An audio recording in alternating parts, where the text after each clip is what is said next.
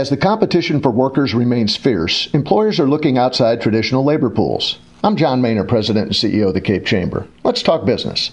In the Cape Jackson metro area, there are more open positions than available workers. We are urging employers to look at various non traditional sources for help. A couple of these methods are gaining support and having some results here and in other areas of the state.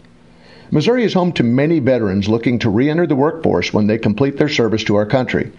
These workers have a proven work ethic and a variety of valuable skills, training, and specialized education.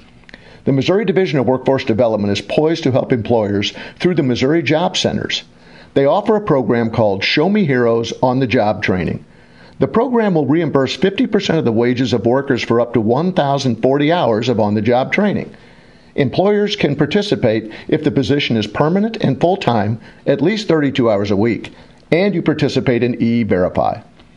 Another non traditional label pool is ex offenders. Now, don't shut me out. Many employers are finding out giving people a second chance can have great benefits. Missouri Department of Correction offers numerous rehabilitation services and technical training.